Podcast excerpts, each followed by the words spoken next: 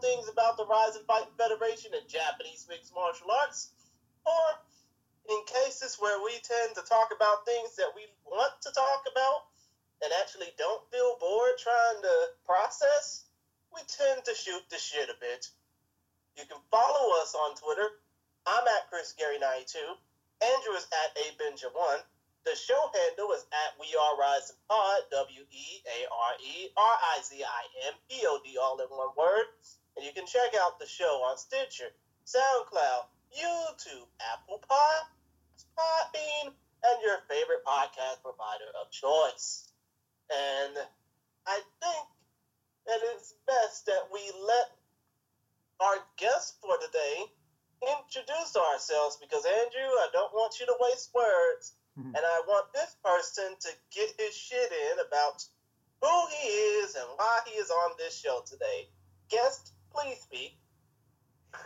Thanks, Chris. Um, I'm Billy Naden. I'm uh, analyst for MMAProspects.com, uh, also co-host of Parker's MMA Show. Um, and I'm on this uh, podcast today to talk about the uh, Rizin rankings that uh, we recently published on MMA Prospects. Mm-hmm. Mm-hmm.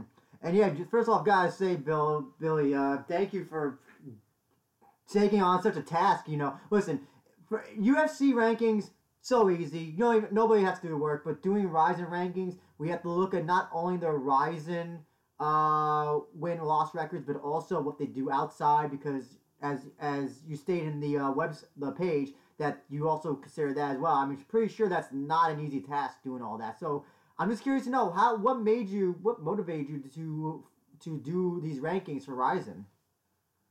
Yeah, so um, I'm a massive JMMA fan. I'm a massive Rizin fan. Um, you know, I've I've been watching the promotion basically since it was created, and I'm also a data scientist by trade. so I, I think my you know the way I think about MMA is probably a little more robotic than most people, but uh, I really like rankings. I really like objectively who is the best fighter, who is the best fighter in this division, in this promotion, in the world, pound for pound. Like I, those kind of questions fascinate me. So, uh, kind of merging those two interests, uh, this was kind of a natural fit for me to come up with some Japanese MMA Rizin rankings. Hmm. Now, the th- problem also, you know, with Rizin is, you know, as you state on the on on the page uh, for MMAProspects.com is that it's a federation. It's not a promotion. Their fighters are not locked down to them. It's not like UFC where you have fighters that are locked down for three, four, five, six fight contracts. So you can easily discern where they are uh, for, uh, in their the weight division. With Rizin, there is so much fluctuation with the fighters, especially now because they don't now allow foreigners in Japan.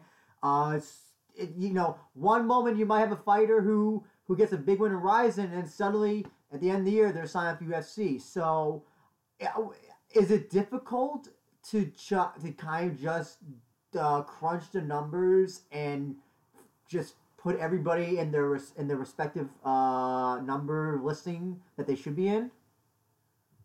You know, it's it's difficult, but it's not impossible, right? Because at, at the end of the day, like the nice part about Rizin compared to like a UFC is the relatively low number of events, right? Mm-hmm. You know, you're talking about a promotion that has 24 total events. It's kind of, you know, I'm not going to say it's easy, but it's at least possible to go through those events, figure out, you know, kind of who beat who, who's already fought who, how recent was that, that sort of thing.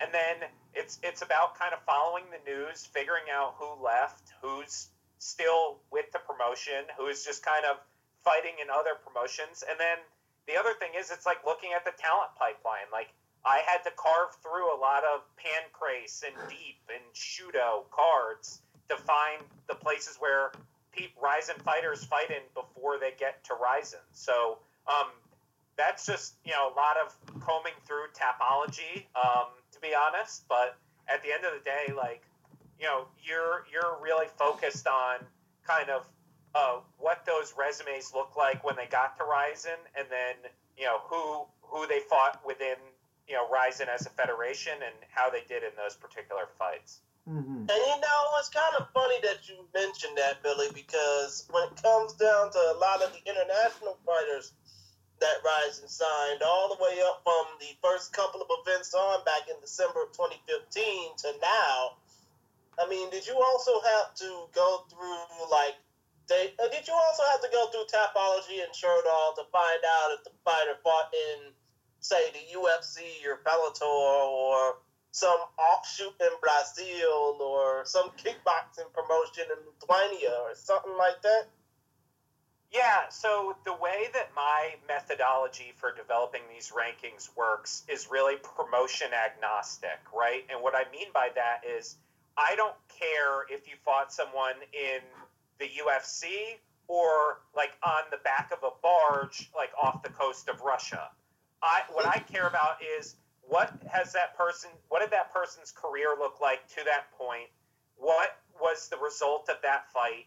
And then what did that person look like afterwards? So, Hmm. you know, if you beat someone, you know, it happens a lot with fighters on the regional scene in Japan where they'll beat someone who's, you know, three and one at that point in time, but goes on to be a 500 fighter, or they'll beat someone who is four and one and goes on to be a mainstay in Rizin who's winning two thirds of their fight. So I have to figure out a way to weight those victories so that they're getting credit for winning that fight, but they're getting the proper credit for beating the level of competition that they beat at that point in time. You actually just brought up a great point. I also wanted to ask if you, this figures into your ranking. So, as we know with JMA, you know JMA, Christian, you know JMA, is that it's not necessarily the win that matters, but also how you win. You know, you don't. You know, if you if you are a grinding wrestler, that may not look as good. So, I mean, for example, of when uh, Bolpirev uh, beat uh, Shibasai at Rizin 11 by just basically laying on top of him for three rounds. Uh, but yet, Bolpirev is nowhere on your rankings, and that and, and with good reason because we haven't seen him since that fight. It, does the the way they win also? Well, Andrew, Hmm? here's the thing also. Yes. You know, it's not how you win and all that. It's if you fight worth the damn. Well, yeah, that's what. Like, Yeah. like obviously, if you fight worth the damn in promotions like Rizin and Pancrase and Shooto, or even back in the day with Dream and Pride, chances are you're gonna get bought back 99% of the time. Yeah, yeah, exactly, exactly, exactly. So I'm just curious to know, does that also factor into your rankings as well, uh, Billy? How the person wins against their competition? Yeah, so it like I guess the the short answer there is it depends. Yeah. The long answer is I I look at if you finish fights. Yeah. Because that's something that we can objectively see on a results screen. It's very very hard to kind of build a algorithm or an equation or whatever you want to call it around a like does someone fight in an exciting way that's Yeah. more of an art than a science Yeah. but you can see if they're finishing fights more often. You can see if they're finishing fights against better competition. It's just really hard to judge those guys who win or lose exciting decisions right? Yeah. that's it's hard to differentiate between those two from a like activity standpoint. And really that that's up to kind of the the viewers. And then it's hard to find someone who like quote unquote fights in an exciting way but i definitely factor in if people are finishing fights especially if they're finishing it against higher level competition Yeah, because I'm I, I, as I look at like the 145 rankings, and you know probably if you did this a year before, the 145 rankings would have only Mikuru on it. Uh, uh, but thankfully that Rizin has expanded upon that. And uh, what when I see uh, I see Jin uh, Aoi, uh, who beat Boku in that uh, really terrible uh, match at Rizin 22. You know, I always will consider somebody like him, like him, to be below like a Saito or even uh, uh, Karamov, who uh, who put up a fight when he fought uh, uh, Kyle Alganon at um, I forgot which Rizin was, but uh, so yeah, you know, that's interesting as well that you do consider the not necessarily the win, but how they win and what they, I guess what they did did do to get the win. Um, Is there any? I'm curious to know. Uh, what was the easiest and hardest division to do rankings for? Oof. Um, like the easy ones. I mean, like light heavyweight is a pretty easy division in Rizin, right? Mm. There's really only four guys. There's a pretty clear hierarchy. Um, you know, it was kind of obvious. Um, I think lightweight was also like for a more crowded, more competitive division. Like Mhm. that was also fairly easy, mostly because they just did a Grand Prix. You know, that makes rankings kind of very easy. Um, bantamweight by far the hardest. Oh yeah. Most arguments among the MMA prospect staff about bantamweight rankings is we're going back and forth. Um, you know, and it's it makes sense, right? It's the premier division of Rizin. Like, you know, I think if you're ranking, you know, Bellator's bantamweight division or the UFC lightweight division or um, you know, PFL has their, you know, welterweight division, like it, whenever you look at the most stacked division in a particular promotion or particular federation, that's going to be the hardest to differentiate. So I'm not surprised, but it was definitely the bantamweight division for the men that was the hardest to kind of pick out. Mm-hmm, mm-hmm. But what would you say is the easiest division for you to sort through? Because obviously, in case you haven't checked out the Rizin roster lately, there's uh, excuse me, excuse me again. Sorry, I was just. Tr- I mean, it's hard not to burp when you had like. A, it's hard not to burp when you just drunk uh, iced tea that's laced with ginger root. mm-hmm. But still, point of the matter is, what's the easiest Rizin division to scope after? Because there obviously are a lot of easy divisions in Rizin, like the heavyweight, I mean, like the open weight division, mind you, and the women's divisions to scope through because there's not really that much talent there, especially now, considering the fact that, you know, Rizin just seen Kanako Murata go from Invicta to the UFC, and then they just lost Rocky Martinez, who was probably one of their more popular open weight competitors, to the UFC, where unfortunately for him, he's getting his ass handed to him right now. Yeah, I think, like I said, the, the light heavyweight division was very easy to sort through. It's kind of obvious who the best fighter is there. Yeah. So um, that was an easy an easy one to sort through for Well, me. actually, the easiest one should be middleweight because they have no middleweight fighters. Last I checked, Rizin does. So I didn't even rank them. yeah, I didn't even rank them because there's no there's no one to rank. exactly, exactly. Um, curious to know as well, though, with what's going on in the world, the current pandemic. Uh, if a fighter is inactive or cannot, let's just say, you know, it's April, April 2021, and Japan still hasn't reopened, so we still haven't gotten Seo Hee Ham, we haven't gotten Victor Henry, Darren Cruikshank, or other, you know, uh, uh, foreign fighters that are regulars for Rizin. Would you would you consider removing them from rankings, uh, like uh, UFC does after some uh, time of inactivity, or would you still keep them in there, uh, or maybe have them as I don't know in there but not numbered in the rankings? Yeah, it's an interesting it's an interesting uh, conundrum that we find ourselves in, right? I definitely in these rankings, I definitely considered like record in the last two years. Um, I, I think that's very important with UFC. I mean, the one that drives me crazy on the UFC side is uh, Dominick Cruz just like hung out in the bantamweight rankings forever, and it like totally gunked up, you know, that division. So it's definitely something I would consider, but it's tough with the foreign fighters right now in Rizin because it's like there's a part of me that says like, okay, these guys are definitely you know in this kind of top five or top three, oftentimes uh, level in in the federation, but at the same time. You know, you have to reward the guys who are actually fighting. So you have to move them up in the in the rankings. So I don't know what I would do. I think it would have to d- definitely be very fighter and fight dependent, honestly. hmm Um, now, the. Oh, Now, the other thing I also want to ask is what, I guess, gets a fighter in the rankings? Because, for example, I'm looking at the light, uh, lightweight division.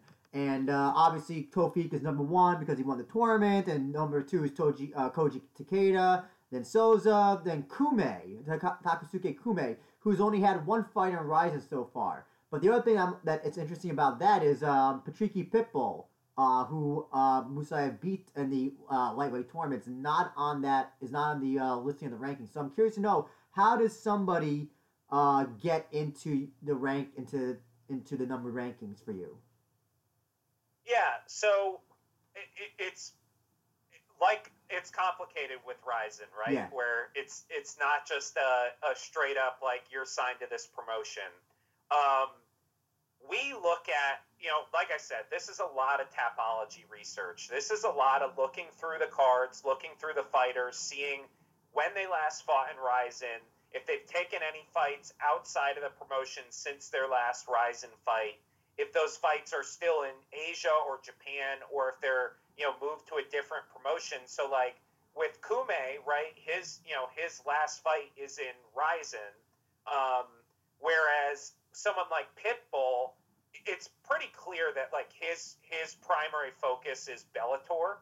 Even though he's had more Rizin fights than Kume has, we consider him a Bellator fighter. But again, it's kind of evaluated on a case by case basis. Well, obviously, that I mean that list kind of depends because if you look at the list of fights that you know Fury has had via the Rizin Lightweight Grand Prix last year compared to Kume in his one Rizin fight this year, you know, you would obviously think, hey, maybe Fury's a Rizin fighter, but obviously realize he's a Bellator lightweight whose main focus is to want to get the lightweight, I mean, the Bellator lightweight title, even though his brother Patricio has both the lightweight and featherweight belts. And actually, that's a good question. I want to.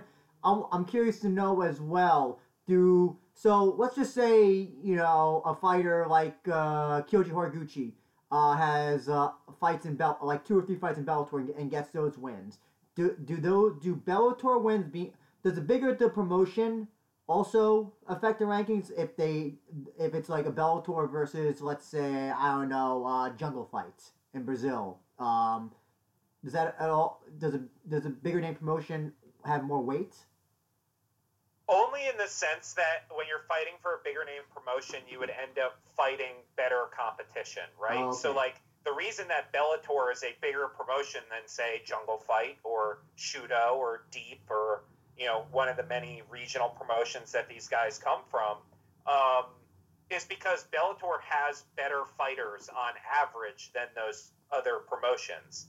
But that's not to say that you can't have a fight that's valued highly in a regional promotion, and that's not to say you can't have a fight that's valued like at a lower rate in a major promotion. It really has to do with the objective quality of the competition that you're facing.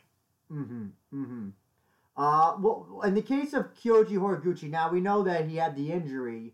Um, was that at all uh, that uh, was he always did was there any sort of like back and forth between whether he should be put in the rankings for bantamweight based on the fact of his inactivity and relinquishing the uh, Bellator and Rizin uh, titles, or was this was it kind of like uh, is it kind of like so I have to always say like it's when Anderson Silva lost the uh, middleweight title, he was still ranked number two, number three, top five for like a long time. And was it kind of like the same thing with Kyoji Horiguchi, where you know he's going to be coming back at some point, so we're going to still keep him there as number two? Yeah, definitely. And Kyoji still fought in the past two years. So, I Mhm. mean, he's still within that kind of threshold of guys who have fought currently. And, like, he actually has fought not only currently or, like, more re- more recently than I think a lot of people realize, but he fought really good competition when Yeah. he when he was active. So, um, he's still a guy that even with his inactivity, you know, the way these rankings are kind of set up numerically, he still scores really, really highly um, in in a lot of the categories that I'm measuring these fighters on. Mm-hmm. Uh, also, uh, uh, curious to know as as well. So, heavyweight. So, like, it was. So, I know that Chris mentioned open weight before, but do you could do you kind did you kind of combine heavyweight and open weight, or is open weight not even a consideration uh, when you were doing the rankings? No, it's definitely a combination. I mean, it's it's looking at kind of the you know heaviest fighters on the on the roster and and trying to rank them. Um, you know, it's it's a very very shallow uh, weight class uh, if you don't combine both groups. Mm-hmm, mm-hmm. Exactly. Especially considering the fact that there's only so many guys that you say can reach a 265 pound weight limit in a promotion like the UFC or Bellator. But obviously, there are fighters like Bob Sapp or Osunarashi Kintaro or even Tsuyoshi Sudario, who at once weighed in at 331 pounds but is trying to trim down to 245 even after his fight with that nobody, Dylan James. Uh, you know, obviously say that you know, fighters like those can easily tip the scales at over 300 and 400 pounds and still put in a good fight. Uh, one of the other questions I want to ask also, uh, Billy, is uh, what about what do you do in the case if somebody in Rizin, and I uh, I guess I'm the only person who I can think of at the moment who's who this has happened to, uh, Takagi Soya, um, who's only fought at catch weights. What do you do with somebody like that who who's on a I guess you could say a catch weight streak? Do you is it do they have to be in a definitive weight class or is there what do you do? Yeah, what do you do in that case? It's tough, right? Like it's like, and it's it's honestly, thankfully, it's it's kind of rare that that actually happens. But um, yeah, well, I just sorry to interrupt, but also Mikuru for a while was doing the uh the catch weights as well, like we're kind of fluctuating between like 145 and 150 ish, but never anything exact for quite a while. Um, I think the Solace fight was, I think that was at catch weight if I remember correctly. Yeah, yeah like I, 147 pounds, I that, think. Yeah, that was yeah, yeah, that was it. But sorry, go ahead, Billy. You know, it's one of these situations where you you you try and do the best you can at evaluating first of all, I don't evaluate losses really in these rankings. I really don't look at uh, fight fights that any given fighter loses. So I'm really only looking at wins, and then within those wins, I try and evaluate like how high quality was that. So I haven't worked this in objectively, but you know, in my mind, I'm I'm more appreciative of a fighter that goes up in weight than one that comes down.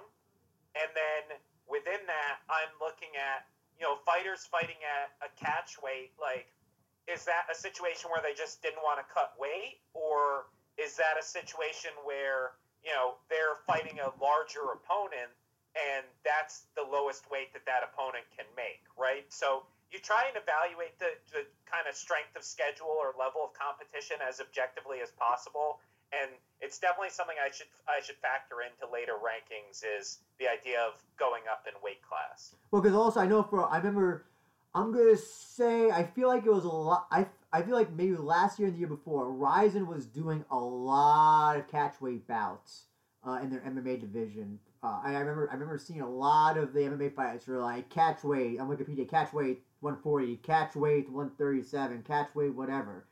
Um, automatically assume they're part of a certain weight class, like bantamweight or featherweight. Uh, I'm also curious. Super, super featherweight, if you want to use the California system. I'm, I'm also curious to know, Billy, and I'm I'm really curious to hear his answer. So, as we know that Rizin does non-title, stupid non-title matches for their uh, champions. In the case of Horiguchi, when he lost to Kai, what do you do in a case of a rent of that, where someone who beats obviously the number the number two guy beats the number one, but he doesn't get the title. Do you put number two above number one, or what? What do you do in that case if a champion loses a non-title match in Rizin?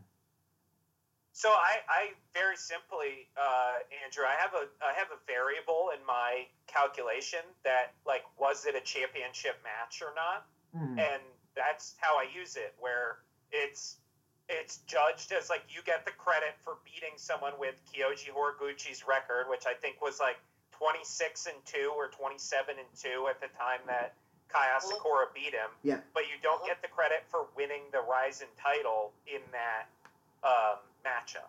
So it's weighted heavily because it's a, a win over a high quality opponent, but not as heavily as had the belt been on the line.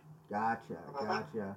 Are you, if you don't mind me asking, are you a fan of the non-title matches uh, for the champions?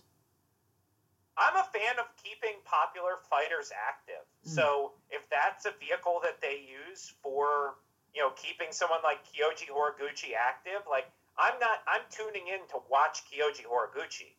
I'm not tuning in to watch, you know, the Rizin title. Like I don't I don't watch 12 fight fight cards for belts. At the end of the day, I I watch because I think there's two guys who are among the best in the world at a particular weight class who are going to compete against each other. I'm not necessarily concerned about title fights, though. I, you know, that's not to say it doesn't add a little something extra when that gold belt is on the line. Mm-hmm. Mm-hmm. Or, you know, obviously you're not a fan of. I mean, are you a fan of the whole interim title thing that other promotions do? Because obviously we both realize, myself and Andrew, that Rizin doesn't do that shit either. No interim title bullshit. So, so far, so far, so far. I think it's overused. I do think like there's places where it has merit, where you know a fighter gets injured, it's a long-term injury like an ACL or you know some or other you know ligament damage, and um, they're not able to defend their title like you know within a you know nine month, ten month, twelve month period. I think that makes sense for an interim title. The problem that other promotions have is they use the interim title as a promotional tool just to get another belt on the poster and every fan in the world knows that it's not a real belt and it's not like really representative of who's the best fighter in that weight class at that moment so when it's used correctly the interim title is an effective tool when it's used incorrectly it just wears out the patience of the fans. Right. Oh, it makes total sense. Uh, question. Uh, I know that this is a- Rise MMA rankings that you did, but did you ever consider uh, when you and the MMA prospects people were were talking about this? What about anything doing anything for Rizin kickboxing? you, you know i am not I, i'll be honest with you i wish rizin did all mma cards i am really not i as hard as i try like i cannot get into the kickboxing thing like i obviously like Tenshin i find very fun and he's a, a great star and you know draws people into the rizin scene so it's not something i've ever considered just because i'm not i'm not really into kickboxing as a sport but um, you know, if someone wants to take that on, I'm, I'm sure we could talk to the uh, the editorial team at, at MMA Prospects. I wonder though if you could do have to if you it would be I feel like it'd be very hard to do it by weight class for kickboxing because they seem to have weight they don't seem to have like uniform weight classes in Rizin for kickboxing. At most, it would probably be have to just general kickboxing. I feel like, and obviously, if you're gonna do that, Tenshin's number one until he quits or whatever. Uh, so I mean, I, I'm just trying to think. Yeah, there's really been no there's there's they've done everything from like flyweight, uh, strawweight uh, kickboxing to heavyweight kickboxing, but the division, but the fighters are it fluctuates so much. Uh, you might if you plan to do that, yeah, you just might as well just do a general kickboxing top ten ranking. Um, it's interesting though you bring up that about the uh, kickboxing. Uh, you know, at first I wasn't a fan of it. I learned to appreciate it kind of a little bit later, but I do know that you know it, it you know, if the card's a 12 fight card and five of them are kickboxing, it's kind of like, uh, you want to see more MMA fights. Or, I don't know, I that's probably what you're feeling, if I'm correct, if, if that's what you're saying. Is that correct? Yeah, I, I mean, I got into MMA. Like, I was a high school wrestler. I, I love jujitsu. Like, I like grappling. Like, and I like seeing grappling when it's like applied in a legitimate MMA fight. Like, I'm I'm not the person who is yelling for them to you know stand up the fighters or you know complaining about the clinch. Like, I like the grappling. I like the wrestling. So that's kind of what I'm here for in a sense. Um, so uh, I'm I'm not your uh, I'm not your guy, unfortunately, for the uh, the kickboxing stuff. I, I gotta ask this because I'm really curious to know this. I mean, we can both understand that, right, Andrew? Because when it comes down to you know, certain aspects of North American professional fight fans. When a when a fight goes to the ground, when a fight stays on the ground for X amount of time, they either boo, fans either boo or get complacent because they wish the fight was standing up more often. Oh, of course, of course. I, I, I speaking of, since you are a fan of grappling, I gotta ask this for your uh, lightweight division. Did you at all when you put uh, De Souza in that Satoshi De Souza in the rankings? Did you at all consider the the four people he beat in that jiu-jitsu grappling exhibition? Was that at all affect that at all affect his rankings or not at all? It did not affect his rankings, like only in my heart. That I absolutely love that he strapped on a gi and beat four people in a grappling uh, match on a Rizin card. Because I was gonna say, how much does how does choking out a child uh, factor into your rankings, if, if if that was considered? Uh, no, categorical no on that one. Yeah, so basically, he choked out four and a half people because that child only counts as, unfortunately, half a person. Uh, um, so I'm just uh, I'm curious to know when you were so the, the rankings are uh on the on the page. It says that they were it's as of October first. I'm curious to know was there any names that you were putting on and then you had to take out because they got signed to like UFC or some other promotion. Uh, but I'm, I'm just gonna take a random guess. Was Rocky Martinez originally gonna be in your heavyweight rankings? when I initially started the process, yes, definitely. Um, but you know, as uh, obviously, like kind of as I went on, it's a lot easier to take someone out of the rankings than it is to insert them into it. Mhm. So you know, it's just as simple as like, okay, he's going to UFC, and that was it. Now, if, uh, in the case of somebody like Jake Heun, who you listed the light heavyweight uh, um, rankings, but who's also fought heavyweight. And actually, I think he, his most recent fight, he won at heavyweight in Rizin against uh, uh, Satoshi Ishii. Uh, if somebody fights in two different weight classes, do you? You said that you that you that you're more you, you kind of give more preference to the upper weight class. Would you then if, if they're if they're going in between weight classes, do you do you put them in both or do you settle on one, maybe the higher one? Um, you know, I think I included Jake Heun in the light heavyweight division just because number one, I mean, body type wise, I think he's more in line with the body types of the guys in light heavyweight, even though he can fight at heavyweight. And um, you know, it's a it's a much shallower division as well, so I kind of needed some warm bodies just to have a ranking at all. But um, I would consider ranking someone like that in both divisions if he was legitimately going back and forth. Mm-hmm. Yeah, that's that, and that's definitely one of the problems of like UFC rankings where you have maybe somebody who's a champion in both, but they're only fighting defending a championship in maybe one division, and but and now they're holding up the other division just because they happen to have a belt in that division, even though they're not active in it. Um, that yeah, that's one of the problems I. Well, in general though, uh, uh, since you are a data scientist, um, I think you may have mentioned it before about the UFC rankings, but I'm just curious to know, just in general rankings of any kind, what is the thing that you that that you most do not like about any rankings uh, that you see in any in any sports, whether it be MMA, football, whatever? Is there something that you particularly don't like that, that a lot of sports do?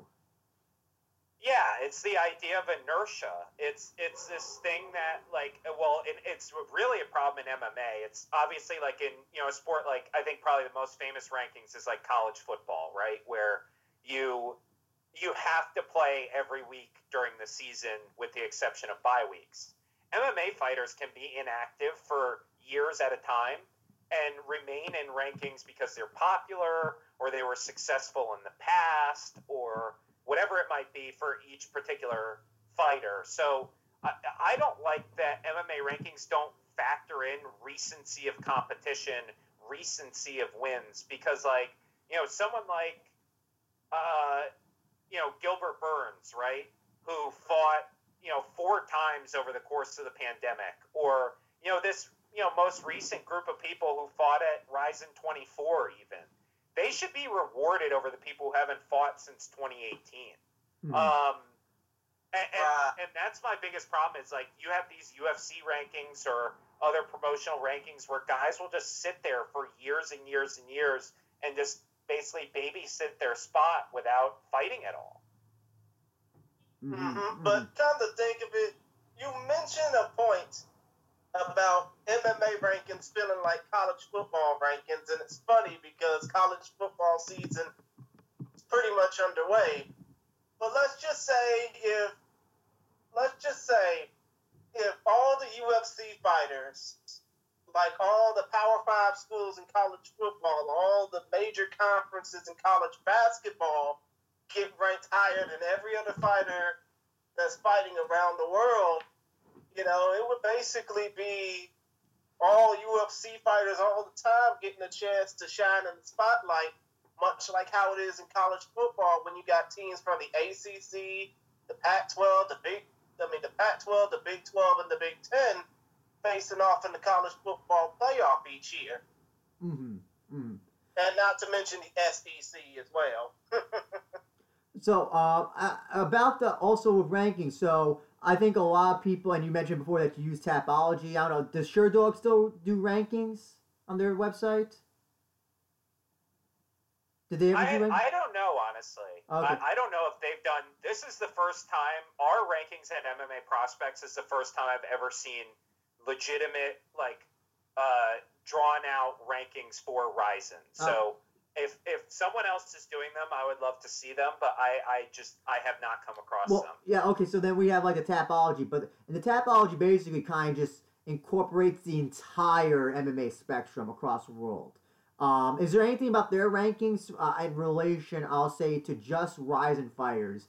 Is there any? Do you agree with where they place them uh, in the respective divisions, or do you disagree? I, I wish I could think of like any specific example, but I, I unfortunately can't. I mean, as somebody who went through went through the rankings and just saw the names and all that stuff, do you think that they placed the Rizin fighters relatively well in relation to the rest of the MMA world? I hope that makes sense. The question I'm asking. Yeah, um, I I don't look at um, I look at Tapology for fight results a lot. I don't look at um, them for rankings, to be honest. Like, and I don't know if anyone who has done what I would consider like a great job in creating outside the UFC rankings. I mean, um, but I, I would say like in terms of like do I think like Rizin gets its respect in terms of pound for pound fighters? Yeah, um, yeah. And like fighters within particular weight classes. I think they get the respect properly with like a Horiguchi and like a Kai Asakura, kind of these, you know, flyweight, bantamweight type lower weight classes. I definitely think Rizin gets its respect, um, kind of in the MMA landscape. I think the place where people don't realize is like, like I think Mikuru Asakura is one of the best featherweights in the world. I think Tofiq Musayev is one of the best lightweights in the world. Like, I definitely think these guys are top 15, if not top 10. And I haven't really seen them talked about that way.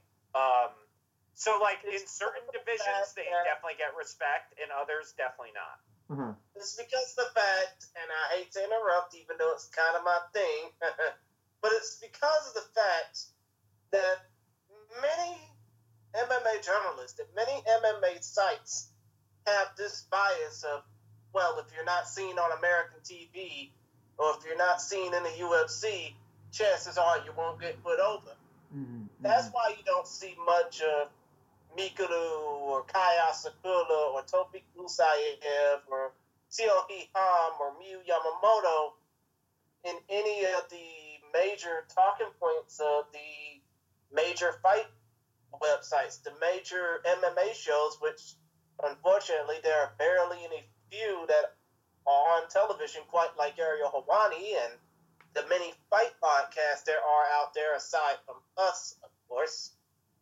But it just sucks that many people have that bias because it basically makes people feel like, oh, you know, Rizin has 2 a.m. events. Rizin has only 24 events. No, wait, actually, Rizin has five events a year and they all start at 2 a.m. Let's ignore them and just keep talking about how much I mean, how much Dana White is getting his head shoved up Conor McGregor's ass or something. uh, still, though, it's just weird to me that these are world class fighters, but yet they don't get talked about in the same vein as anybody else. And it kind of sucks for the lightweight division in Rizin, especially considering the fact that your star, Tofiq Musayev, is going to be going off to war about. I mean, actually, he probably might be on the grounds of Azerbaijan as we speak, ready to invade Armenia. but still, does that kind of dumb down his rankings a bit because he might be gone to war for an unknown amount of time? It's the same thing with um with what happened with a Korean Zombie when he had to do his mandatory military service in Korea. Um, yeah, does, is uh, yeah, does that uh is that gonna do you think that that'll affect the rankings? You know, just based on fact, yeah, he may not be fighting for a long time, Tofiq. Yeah, I think, and like that's something where when we when we get to that bridge and we're talking about crowning, you know, a new Rizin lightweight champion or an interim champion or something of that respect, like no when that division, no hopefully not. When that di- when that division starts to move forward, like it's definitely something I'll take a look at. But I think just you know, even for right now, I think there's no denying that Tofiq Musayev is you know the best lightweight currently fighting under in the Rizin uh, promotion. Mm-hmm, mm-hmm. So I'm curious to know as well. Let's just say um, uh, Rizin wanted to do some official rankings. Uh, what would you? And they went to you and said, "Hey, Billy, what can we? What's the best way that we can that we can work with you to figure out the rankings for our respective weight divisions? What would you? What what would you? What advice or what advice slash uh, names who would you get? Because I know one thing about the UFC rankings, it's a it's a number of journalists who work for uh, who who work who work out the rankings across the world, including our uh, our good old friend Bruno Massami. Uh, he's one of the journalists who um, works out the UFC rankings. So, would you say that that Rizin should do the same thing, or should they do it internally, or how, how would you say was the best way that they can go about uh, making the uh, rankings if they want to do something like that? Yeah, I I'm a, very much so in favor of not involving journalists in rankings. Like even these rankings, I mean, even though it's my name attached to it, like I created an algorithm, right? Like mm-hmm. that's my role in this. Like I let the computer tell me, you know, who the best fighters are, and really what it, it's it's about kind of being consultative with Rizin or whoever else is interested in, you know, helping getting rankings crafted for them. It's just a question of like what in your mind as a promotion like makes a good fighter or the best fighter. Like what are the criteria that you want to look at, and then kind of being able to code that into some sort of algorithm. So we're getting like an, a very unbiased look at who is actually the best fighter. It's really based on the criteria that comes from the promotion. So in your, in your opinion, the whole thing with the UFC, uh, you don't like the fact that they don't that they have I don't know how many journalists it is, but they have a, basically a panel of journalists deciding who's number two, number three, number four, or top ten, top fifteen. Uh, you, that doesn't sit as a data scientist who works more with the algorithms and crunching numbers. That's not something that you're particularly um, a fan of. I, I just think like I think it can be a useful um, input, but like I think as your sole measure of how good or how you know how good or not good someone is, like as a fighter, you're number one requiring you're relying on every single one of these journalists to watch every single fight on the UFC roster, right? Because you're asking them to measure against everyone else who are the top 15 fighters in each individual weight class.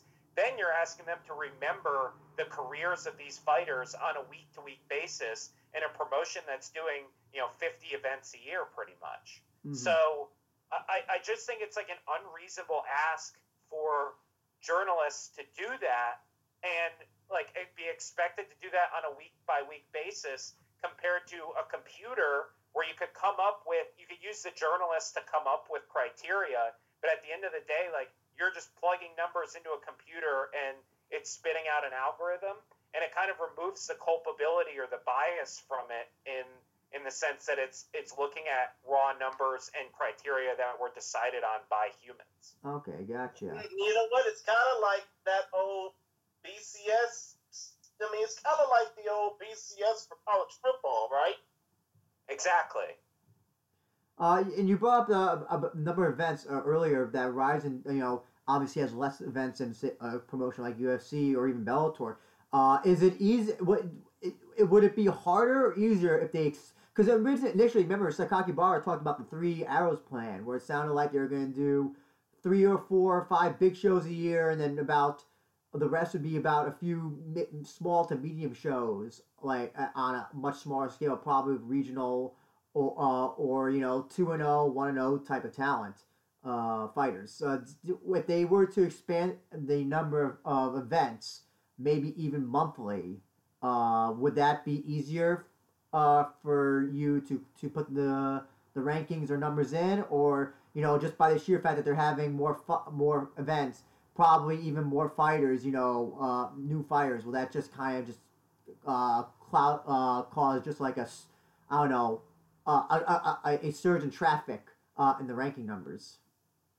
Yeah, it's you know it's a good thing because you'd have more data, but it's also a bad thing because you'd have more data. Yeah. So you know you're able to be kind of more sure of your rankings. You're able to be you know more concrete about you know ranking an entire roster, ranking you know looking at the objective results of many many different people over more fights is always going to give you a more definite ranking. But at the same time, you're requiring more inputs. You have more things under consideration. There's more upkeep.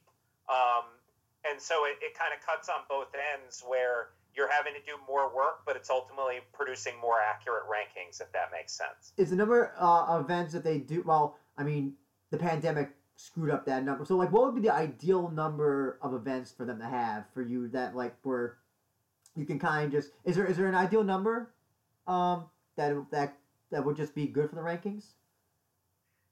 it's not that there's like an ideal number for the rankings. Um, you know, I mean, personally, I like the idea of them doing like one small event and one big event per quarter.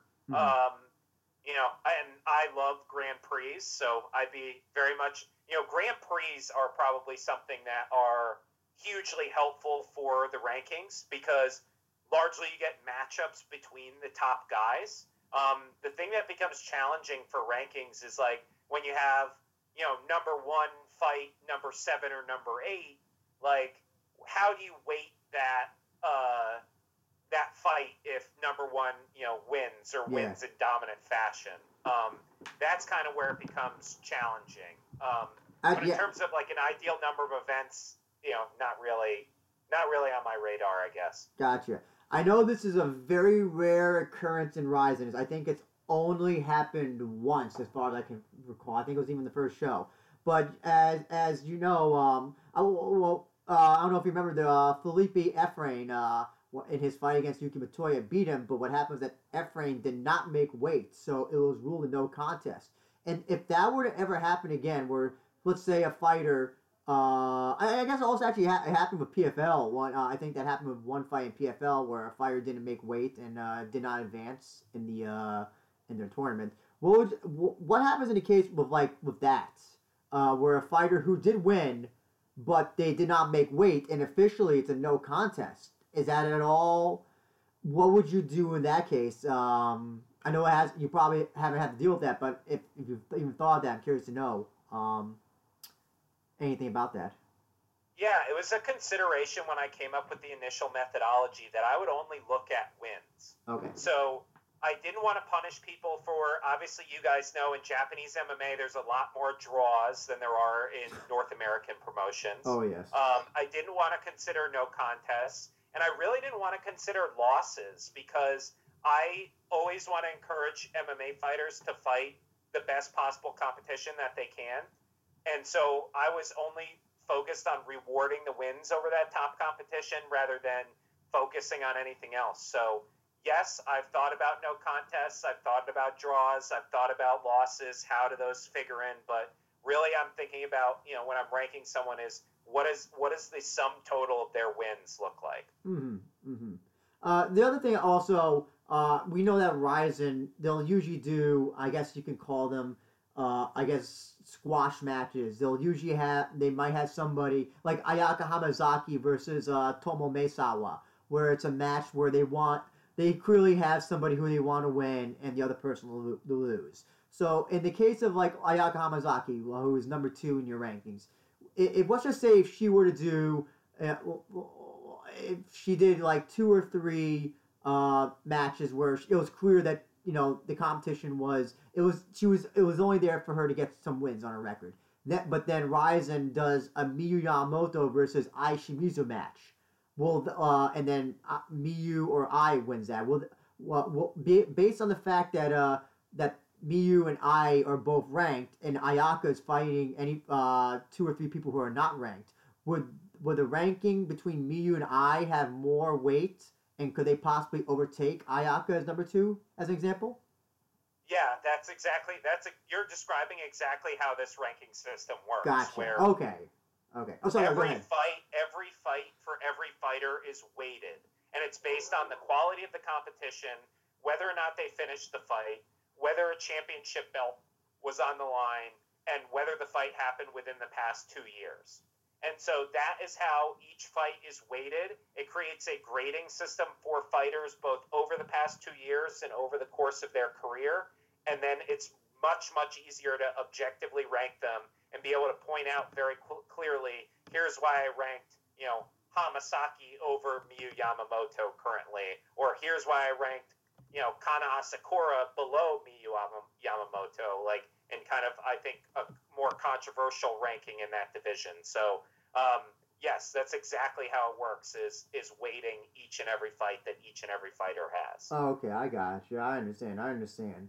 Um, so I'm curious to know. So uh, the uh, what was when you were doing the rankings? Uh, when you crunch numbers, was there any particular name that surprised you when they came out as uh, whatever number they did? That is- that- Can you recall? Where like, wow, I- that person comes out as number three or number two or number seven or whatever. Anything? Any name you can recall? Yeah, well, I promised the I promised the guys at MMA Prospects that I would bring this up because it was so uh, controversial. But the big the biggest fight this is hysterical to me, but the biggest fight that we had coming up with these rankings was uh, Yuki Motoya at six and Shintaro Ishiwatari at 5 Mhm. was like who should be five and six between Motoya and Ishiwatari was like hugely, hugely debated. Um, in my opinion, Motoya was uh, kind of shafted and should be ranked higher, and I think he has a, a higher, a better strength of schedule than Ishiwatari does, even though Ishiwatari fought in the UFC and is kind of the big name and everyone knows him. Um, so that was that was like by far probably the most surprising thing was how much passion there was around that debate. I see. I don't- I- People Tori fought in the UFC, you're probably referencing Horiguchi instead of Ishiwatari. Sorry, Christian. What was that? I was basically saying Ishiwatari did not fight in the UFC, Horiguchi did. Oh, okay, okay, gotcha, gotcha. Oh, so that's interesting. Um, decide. So it's so really, it's like the middle numbers are the hardest to to uh, to really uh, come to a consensus on. Uh, I don't have to give any names, but um, uh, so um, I know Mike Fidel was the one who created MMA Prospects. I know him because he used to be at MMASucka.com, who I write for. So. Uh, I'm, was it all of you guys who were deciding who, who were deciding, or was it just you and him, or what was who what was the team I guess effort behind the rankings? Well, I think Michael asked me to come on and help out initially to, to do rankings like this, knowing my data background and then interest in kind of these international MMA promotions. Um, so I worked with Michael and kind of came up with the methodology, just kind of surveying him about okay, what actually makes a great fighter, and like what what do you want to consider when ranking a fighter. Um, and then once we kind of created the rankings with like the objective methodology, um, we kind of went to the the wider you know community of writers on the site and said, you know, do these make sense? Is anything kind of egregious to you, or you know, can we kind of move forward with these? And that helped us kind of tweak the algorithm a little and tweak the system a little and come up with something that we were comfortable with. Mm. Now, with the Rizin 24, will, uh, will the rankings will, will they be updated for every Rizin show or or for every time someone in the rankings has a fight? Every Rizin show, we're going to look to update these rankings, but we'll take into account fights that happen outside that Rizin promotion. We just won't live update that, if that makes sense. Oh, okay, gotcha, gotcha. So it'll be kind of like so uh, after whatever the uh, Rizin 23. So in between then and Rizin 24, uh, when Rizin 24 happens, you'll then go back and be like, okay, we'll look at these names. Okay, this person uh, before fought in Deep, but they lost that match, but they won their fight in Rizin, and you account for all that stuff.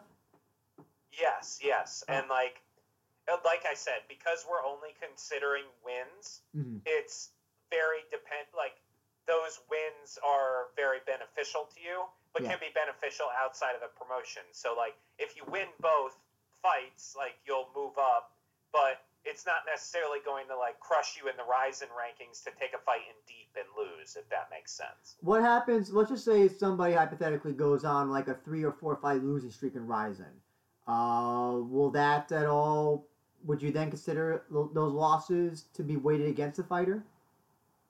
No, well, the thinking behind the considering wins is the person, the people who beat them, like would move up above that person because of the way the rankings work, and the person who beat them first, that win, that first win would be weighted more highly than the person who beat them the third fight of that three fight losing streak, because I wanted to consider people who kind of get figured out or get game plan for, and then you start to see a lot of copycat game plans. So I Yeah. w- really wanted to factor for that. Because I, I was really curious to look this up because I, I the name came to mind. I was looking. I was gonna see where Yusuke Yachi lands on your lightweight rankings, and I see he's number seven. And I think, uh, ooh, I think that's a very generous number to put Yusuke on, especially after how he's done lately. Um, oh, actually, I'll say that he did pretty well relative uh, in his last Rizin fights.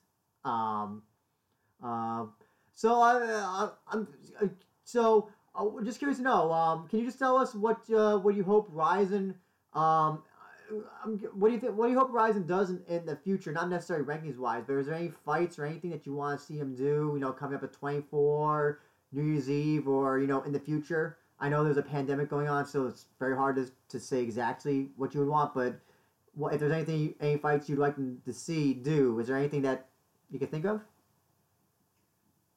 Yeah, I mean, there's tons of stuff. I, I could go all day about that topic. Um, you know, I think the obvious one that we all want to see is Kai Asakura against Kyoji Horiguchi.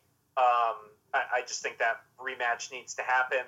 I think, you know, maybe some more under the radar fights I'd like to see, like uh, Ogi Kubo, I'd like to see fight Victor Henry. Um, I'd really like to see the introduction of a featherweight belt, and I think uh, Mikuru Asakura has earned it. Um, you know, I, I whenever he gets back from war, I guess like I want to see Takeda against Musayev.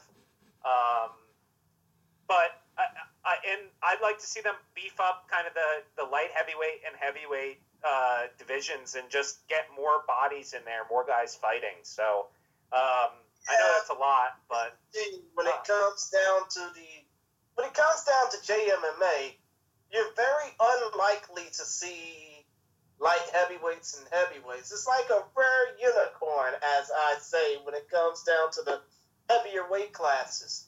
That's Mhm. why you don't see many middleweights in Rizin. Mm-hmm. But I do agree that the light heavyweight and open weight classes need to be shown some love, and it's not heavyweights and Rizin, it's open weights Mm-hmm. at least from our standard. hmm I'm actually curious to know, and uh, considering that he is undefeated technically in Rizin, you are missing Bob Sapp in your rankings. Was he at all? Uh, Was he at all a factor in your rankings when you're doing this, Billy? He was not, and as far as I know, Bob Sapp is um, not in the future plans of Rizin. But as a old school Pride fan, I am uh, more than happy to be let know when Bob Sapp is coming back into the fold. Because also, because if he, since he is two and zero Rizin, he did have that, that wrestling match with that bear, and I'd be curious to know if he was in your rankings, if that bear, that match he had with the bear would count uh, towards uh, Bob Sapp's uh, algorithm, record algorithm.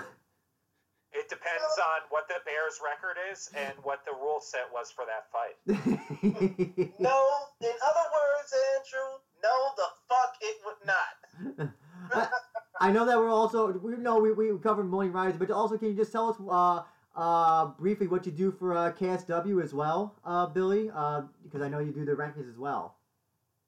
Yeah, it's a very similar process with almost like the backwards roster, right? Where it's KSW is so heavily weighted, you know, towards the heavyweights. Um, Huh. Rizin's more about the lighter weight classes. Um, so it's it's a lot the same process. Uh, most of those guys, I would say, have uh, a lot fewer fights, which is kind of nice from a data input input standpoint. But um, you know, a lot of Tapology, a lot of researching, kind of strength of schedule, and trying to parse together, you know, who's who's kind of the best among uh, among the uh, the Polish uh, giants over there.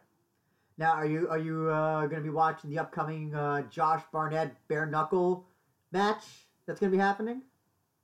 Yeah, I, a- anytime Josh Barnett fights from here on out, like I'll be tuned in. So I'm uh, I'm a Josh Barnett fan. Cool. um. So yeah, Billy. Just uh, is there? Uh, yeah, I want to just uh leave any last uh, thoughts of you about this uh, about your rankings. Um. Anything else you want to say about them or MMA prospects or I don't know? Do you just do rankings for them or do you do any uh, writing for uh, MMA prospects as well? Yeah, I ho- I co-host a podcast uh, with my buddy Parker. It's called Parker's MMA Show, um, and we uh, have done some interviews that I've done some uh, write-ups for for uh, MMA prospects. But my primary focus, I like to be in the numbers. I like the data of things, so I like to be in the rankings. But yeah, check out MMA prospects. Check out Parker's MMA Show. I'm at B Naden on Twitter. So I'm frequently tweeting about MMA and other sports. So uh, you know, feel free to kind of give me feedback on on any of this and and come check it out because I think the the more dialogue we can get around. You know who the best fighter in Rizin is, the the better it'll be for the promotion, especially in North America. And for people Mhm. who want to check that out, it's MMA-prospects.com slash Rizin. Or if you go to MMAprospects.com, uh, just go under the rankings and highlight it with your uh, cursor, and Rizin's right there, right in between KSW and Brave CF. Um, and uh, Billy, you know, I know we're gonna be we're wrapping up, but um, yeah, uh, are you uh, are you excited for Rizin's uh, prospective future? What do you think? How do they how do you think they look uh, going into uh, the end of 2020 to 2021? Yeah, I think they have a ton of momentum. I think getting Kyoji Horiguchi back is massive. I think they really need to make sure they utilize the fighter exchange with Bellator because I think Bellator is having similar problems in terms of getting fighters into the U.S. and cleared.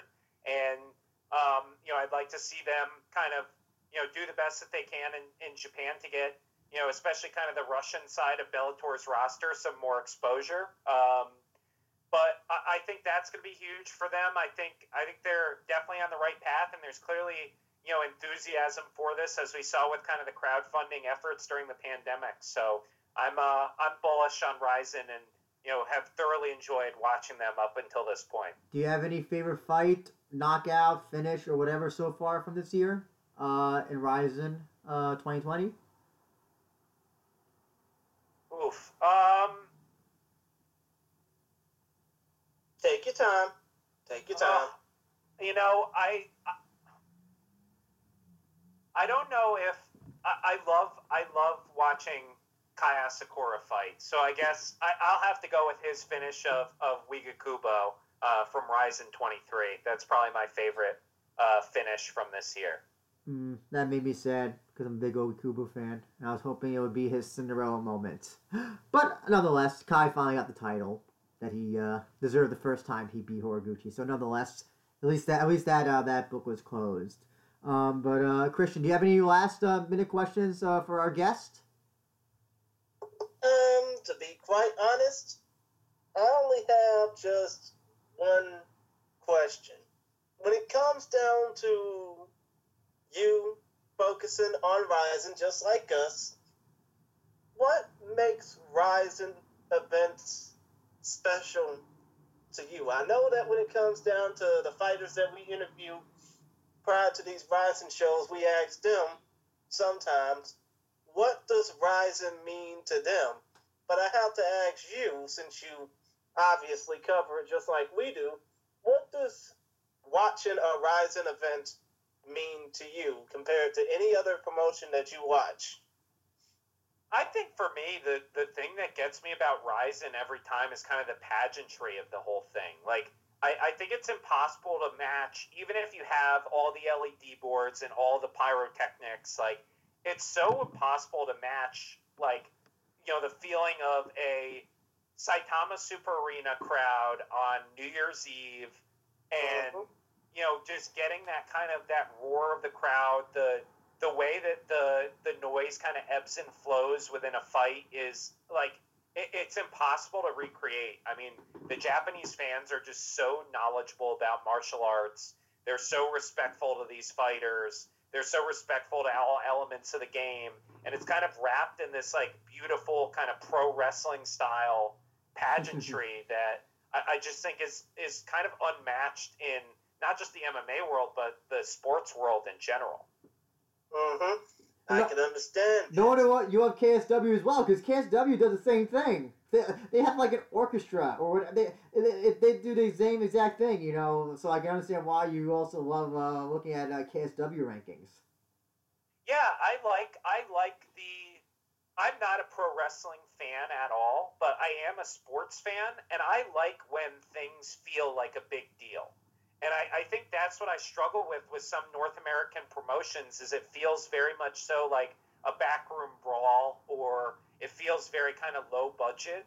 And you know, like you said, like Rizin KSW, it's it's a spectacle, and that's very special to me, and definitely draws me into to watching it. Like I'm into the big big deal walkouts and you know the huge trophies and the flowers and the introductions and anthems and and things like that. So I, I very much enjoy that component of those two promotions. Yeah, because also you And know, you know what?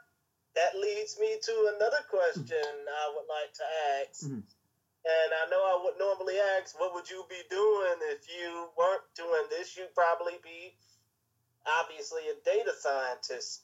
But for those who, I mean, for basically those casual fans who only think MMA is all about the UFC and all that, like, what would you say to the casual sports fan that will probably get them involved with watching Rizin? Would you basically say that, you know, it's like watching a Super Bowl or it's like watching the NBA Finals or the Stanley Cup Finals or the Indianapolis 500 or something like that?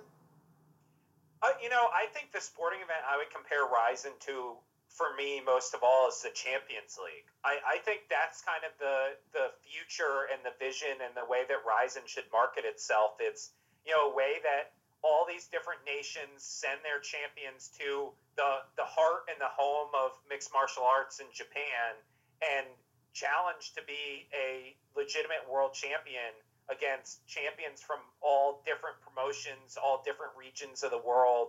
Like, and that's kind of the way the Champions League is marketed on the soccer end for me. So that's really how I would I would compare Rizin as far as a, a another sporting event. I see, I see. And with that being said, Andrew, do you want to say anything else before Billy gets a chance to put over himself? oh no, I'm just gonna say yeah, I know you gave your Twitter before out, uh, Billy, but uh, I I don't have it in front of me. But do you have the uh, the the handles for uh, MMA prospects? Uh, I believe it's at MMA Prospects. I can check it right now. Um, Yeah, because I couldn't remember if it had the if it had the uh, dash in it, or if it didn't have the dash in it. Hmm. so our handle our handle is MMA Prospects.com for the MMA Prospects. That was it. That's And- why it threw me off because I was like, oh no, it wasn't the. Uh, it was whether it was. I saw the comment originally. I was like, and I it threw me off because I'm used to used, used to seeing .com. Okay, and uh, you gave your Twitter before. Is there anything else that you wanna wanna plug or give a shout out to? Um, that, that uh, floor is yours. Yeah, I mean, uh, you know, if you want to hear me ramble about MMA on a weekly basis, you know, Parker's MMA show we record every week. Uh, you know, our most recent episode just went up that uh, we interviewed Frank Mir. So um, mm. Usually some pretty cool conversations about UFC, Bellator, KSW, Rizin. Um, check out my work on MMAprospects.com. Follow me on Twitter. Um, you know, anyone wants to hit me up to talk about JMMA at any point in time, I'm uh, more than willing. Thank you guys for having me. Where, where, where can people it. listen to uh, Parker's MMA? Is it on SoundCloud, Stitcher, all that good stuff? SoundCloud, Stitcher, Spotify, YouTube. Um, like us on Facebook. Follow us on Twitter, Instagram. Um, you know, everywhere, everywhere your podcast can be found, we can be found. Great, great. Mm-hmm. And, uh, and with that being said, you know, y'all can check us out on Twitter at We Are Rizin Pod, at Chris Gary 92, at A Benja One. You can again check out our show on YouTube, SoundCloud, Stitcher, Podbean, Apple Podcast, and all your favorite podcast providers of choice. And again, we thank you, Billy, for being a part of our show. And, you know, we hope we get some people, we hope we get damn it, what am I trying to say? We hope we can get some more people involved when it comes down to talking about, you know, the prospects of Rizin and, you know, the future of the Rizin Fighting Federation in this case. So we're happy that you're involved with our show and, you know, we thank you for joining us. You got it, guys. It was a great time. Okay, but other than that, we're about to go ahead and go and I know this might be edited in in post production, but before we go, I think Lenny Hart has a little thing she'd like to say.